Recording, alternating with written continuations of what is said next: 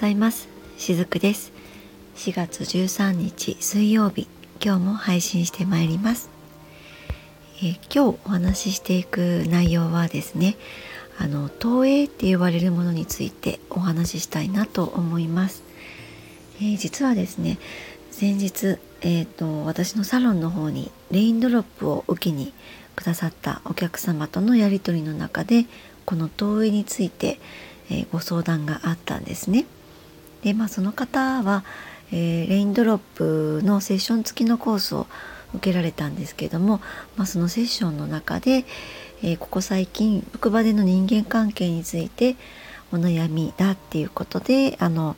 私のサロンにもよくお越しいただいてたんですけれどもそんな風にこういった私のようなねサロンに来てくださる方ってやっぱりどこかしらでスピリチュアルを、えー、好きであったりとか信じていたりとか、まあ、ご興味がある方っていうのが多いんですね。なのでこの方も本を読んだりこういった音声配信を聞いたり、えー、動画を見たりして、まあ、スピリチュアルっていうものを知っていこうと、え、熱心にされている方なんですね。でこの方がこの時その投影についてえー、私にお聞きになられたことはその目の前に繰り返し現れる、まあ、自分に何かしらこう影響を与える存在がいる時っていうのは、まあ、自分の内側の投影であるっていうようなことをどこかの本で読んだっていうことだったんです。でまあなんとなくはわかるんだけどもちょっとよくこう腑に落ちないって、まあ、そんな感覚で、えー、おっしゃってたんですね。でまあ、え、レインドループが終わっ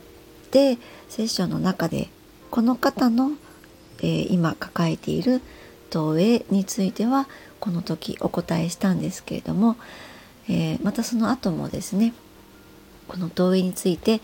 もうちょっとこう詳しく知りたいっていうことでリクエストをいただきましたので今日は投影についてお話ししようかなと思いました。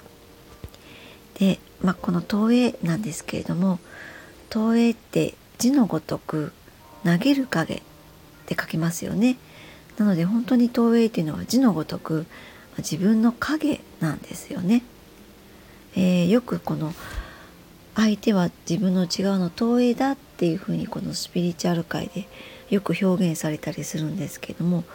これはちょっとこう誤解を与えてしまうなって私、えー、よく感じるんですが相では自分の内側の投影だとするならばじゃあ相手があ今自分が今見ている相手っていうのは全く自分も同じものを持っているのかなっていうふうに、えー、捉えてしまわれる方もいらっしゃるんではないかなって思うんですね。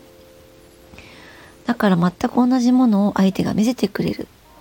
でも、えー、決して全く同じものを相手が見せてくれているっていうことではないっていうふうに思うんです。えー、なぜなら字のごとく自分の影なんですね。えー、私たちってですねそのエネルギーの共鳴で生きているのでやっぱりその結局内側にあるエネルギーと何かしら同じエッセンスを持つエネルギーのものとか存在っていうのは確かに現れるということは言えたりします。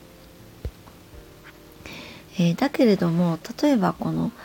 えー、自分の目の前に繰り返し現れる存在っていうのは、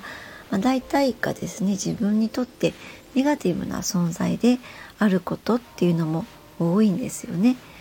もちろん自分のエネルギーの状態によっては、えー、自分に必要なものが目の前にその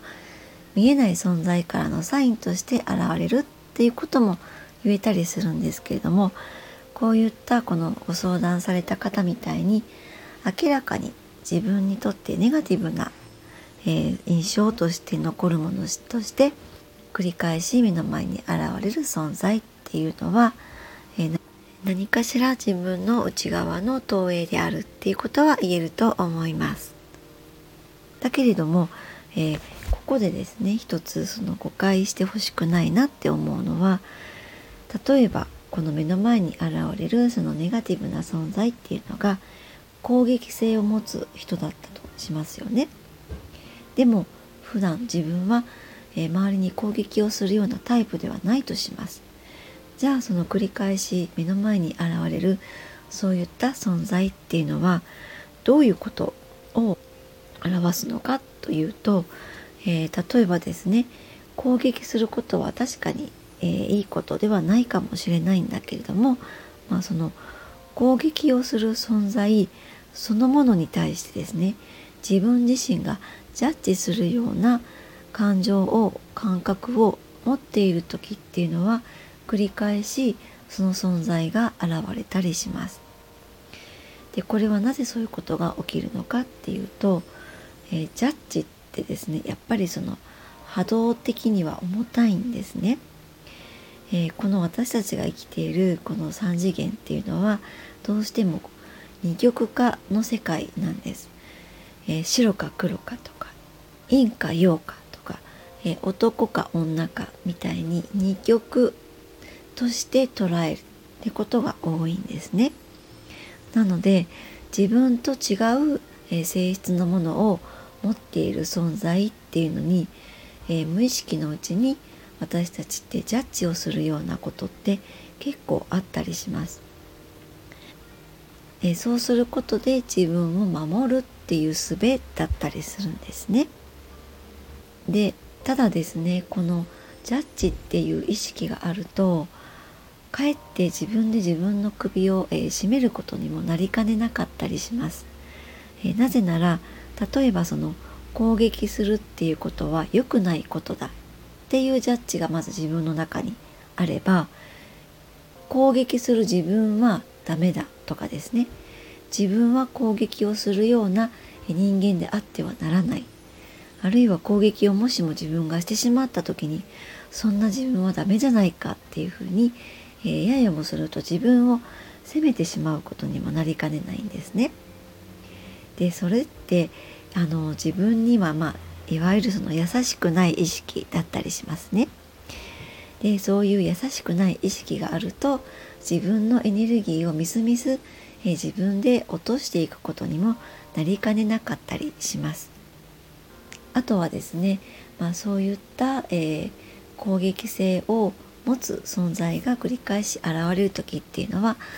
例えばこう幼少期で育ってきた中で攻撃性のある存在によって自分のハートが傷ついている時にも繰り返し現れたりします。えー、子供の時ってですね、えー、自分が育つ環境って簡単に変えられたりはしないですよね。自分で、えー、働いて自分で稼げるようになっていけば、まあ、そういったことも可能にはなってくるんですけれども子どもの時ってそういうことができないからじゃあどうするかっていうと、まあ、攻撃を受けた時ってハートはやっぱり傷つくんですよね。でも、えー、傷ついたハートってそれをどうしたらいいかって子どもの時ってわからないんですよねまだわからないんです。となるとその傷ついたものをずっと自分の内側に、えー、溜めていくことになるんですね。で、えー、この傷ついたハートっていうのは、えーと、育っていく中でいつかこう怒りっていうものにエネルギーがこう変わっていったりもします。でそうすると、えっと、自分の目の前に繰り返し現れる存在がえ現れた時にその傷ついたハートっていうのが反応しちゃうんですね。でなぜ反応するかっていうとまだ私個々に傷ついたものを持ってるよ気づいてっていうような感じであの繰り返し自分にそういうメッセージをくれるような、まあ、いわゆるネガティブな存在っていうのが現れたりもします。えー、こんな風にですねあの投影って実にいろんなパターンがあったりするんですね。なのでこう一概に、えー、投影っていう一括りではなかなかこう説明って難しかったりもするんですけども実は自分の内側にある何かしらのエッセンスに気づかせてくれるための存在であることには変わりなかったりするので、まあ、そういった視点で、えー、ちょっと見てあげるようにすると少し心も軽くなるのではないかなというふうにも思ったりします。はい、えー、今日の投影についてのお話はいかがでしたでしょうか？またこういったこうリクエストをいただけるとですね、えー、なるべくお答えできるように私もしていこうと思っていますので是非ご意見いただけると嬉しいです今日も最後まで聞いてくださりありがとうございましたしずくでした。